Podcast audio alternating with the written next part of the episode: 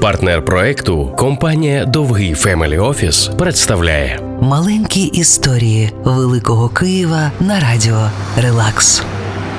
Драма супроводжувала народження Національної опери України на Володимирській 50.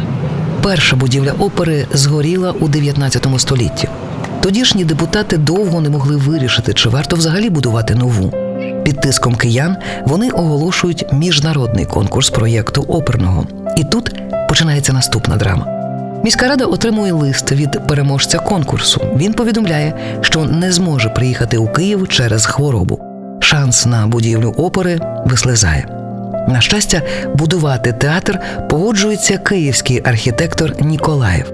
Він запрошує Еліо Саля, скульптора, що прикрашав будинок з химерами. Ніколаєв проєктує залу з акустикою, яка у ті часи стала однією з кращих в Європі. Газети обіцяють швидке відкриття, але проти оперного виступає київський митрополит. Його обурило, що гріховний будинок розваг, як він називав оперний театр, планували прикрасити скульптурою святого Михаїла, захисника Києва. В останній момент Ніколаєв подає новий дизайн. Над входом з'являються знамениті сьогодні фігури грифонів, що тримають ліру. У день відкриття на стоянці для карет біля театру було нікуди яблуко упасти. Зали заповнювалися повністю.